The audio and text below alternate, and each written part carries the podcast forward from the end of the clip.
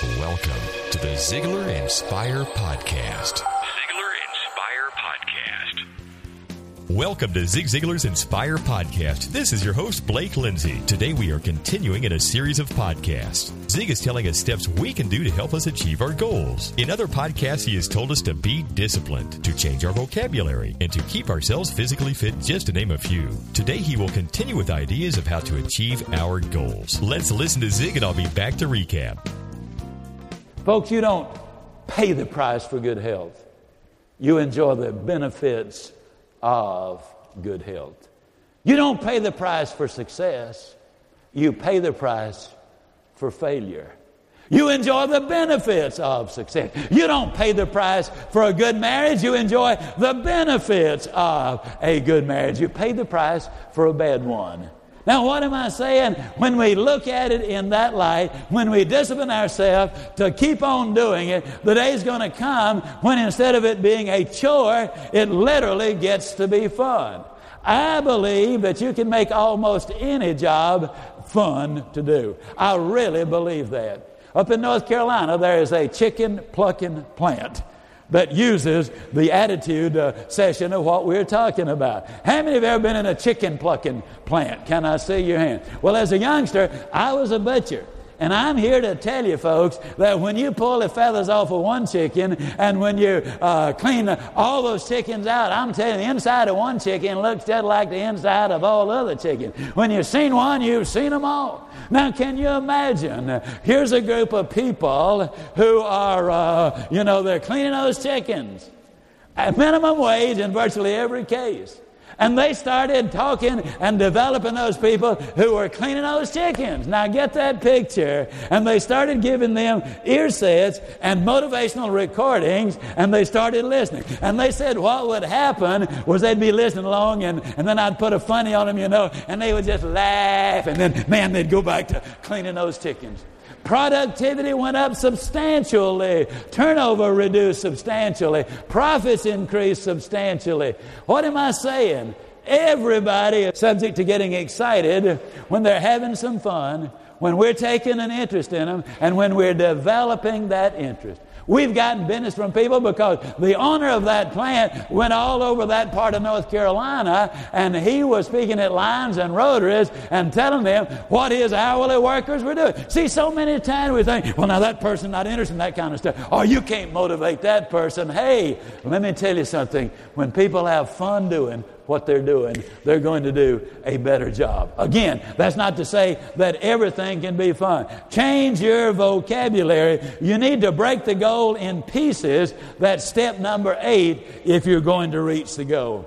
After I left the Cooper Clinic and they said to me, here's what you got to do.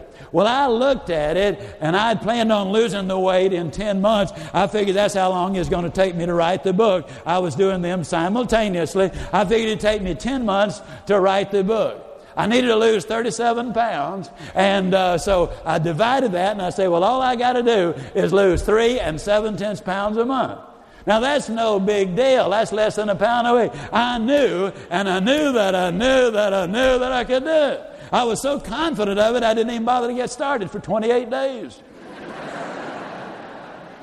See, that's one of the major problems in life.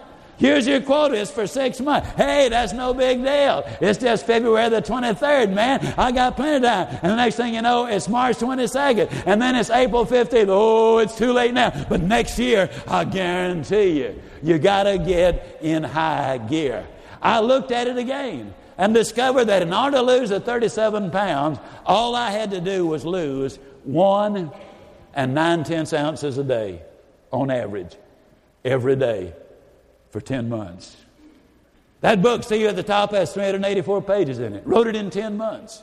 That means on an average, I wrote one and one fourth pages a day every day for 10 months. Let me tell you how to raise positive kids in a negative world. Let me tell you how to build a magnificent relationship with your mate. Let me tell you how to move to the top of the corporate ladder. Let me tell you how to become a world class professional salesperson or counselor or educator or whatever it is that you want to be. It is not the monumental task you do one week or one month. It is those daily things that you do every day. The commitment every day. Today I'm going to take this step or that step. I'm going to make this kind of progress every day. It's the little things that make a difference. A minute can make a difference. If you don't think a minute is important, let me tell you, that depends on which side of the bathroom door you are. One minute can absolutely make a lot of difference. If my watch is four hours wrong, I got no problem. If I wake up at 3 o'clock in the morning, if it's four hours wrong, I can tell you instantly that is wrong. If it's four minutes wrong, that's a different story. See, Monday afternoon at 2.32, I get aboard an aircraft going to Miami, Florida. Now, if I'm four minutes wrong and I get there at 2.36, I think you know what the problem is. See, I made a deal with the airlines that if I'm not there when they get ready to go, that they're just to go ahead without me. Now, I'm here to tell you folks that it's easier to catch those dudes before they leave the ground. It is the little things that make the big difference. If you're going, ladies and gentlemen, to reach your goals, you got to be a team player. You got to join the team. You got to work with others. When I was a youngster down in Yazoo City, Mississippi, there were some abandoned railroad tracks, and us kids used to on occasion go over there and we'd see which one could walk the furthest on those tracks. We'd walk a few steps and fall off. Had we just joined hands across the rails, we literally could have walked as far as the tracks went by supporting each other and balancing each other. You gotta have the team concept because you see, we've talked a lot about the fact that job security no longer exists. But employment security is a thing of an entirely different nature. And the better team player you are, the better individual you are, the better performer you are, the more likely you are to have that employment security working together. How many of you have ever seen a flock of Canadian geese flying overhead. Can I see your hands? Okay? Now, if you follow them very far, here's what you will notice. You will notice, number one, they always fly in a V formation. Number two, you will notice that one leg of the V is a little longer than the other leg. And number three, you'll notice if you follow them all across the horizon, you will notice uh, that there appears to be periodically some confusion in the flock. Now, just as a matter of curiosity, how many of you have ever wondered why one leg of that V is always longer than the other leg? Can I see your hands, right? Let me explain. It's longer because it has more geese in it.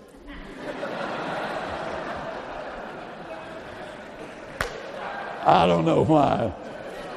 But I can't wait to get to that one. It just, it just strikes me as being, uh, you know, so silly, but I, like I say, I get a big charge out. Incidentally, a few years ago, some psychologists studied geese and uh, they, they discovered that those honks, when they come low and you can hear them honking, they're not just honking Dixie. Those are motivational honks. Those are encouragement honks. They're saying, Come on, Bill, you know, Charlie Brown's farm is just four miles down the road. Man, you can make it. Hang in there. It's downwind all the way. Now, one of the reasons they say that is because of the loyalty the geese have for each other. When one of them gets hurt or sick, a companion will stay with them until they either recover or die. Loyalty, a moral principle that is there. They're teamwork now. Why do the geese fly in uh, formation, the V formation? Well, wind tunnel tests revealed that when they fly in the V formation, they set up a partial vacuum off either wing, and the flock can literally fly 73% further than the individual goose can fly teamwork. The reason there appears to be that confusion from time to time is because the lead goose, in fighting that headwind, grows weary more quickly and they change the leader's position very frequently. They cooperate, they work together. Some great ideas to keep us moving forward towards our goals. The last one about teamwork is so important. You need to create a team of people around you who can support you, encourage you, and teach you so that you can accomplish your goals. This is Blake Lindsay encouraging you to live your life to the fullest. Ziglar. Inspiring true performance.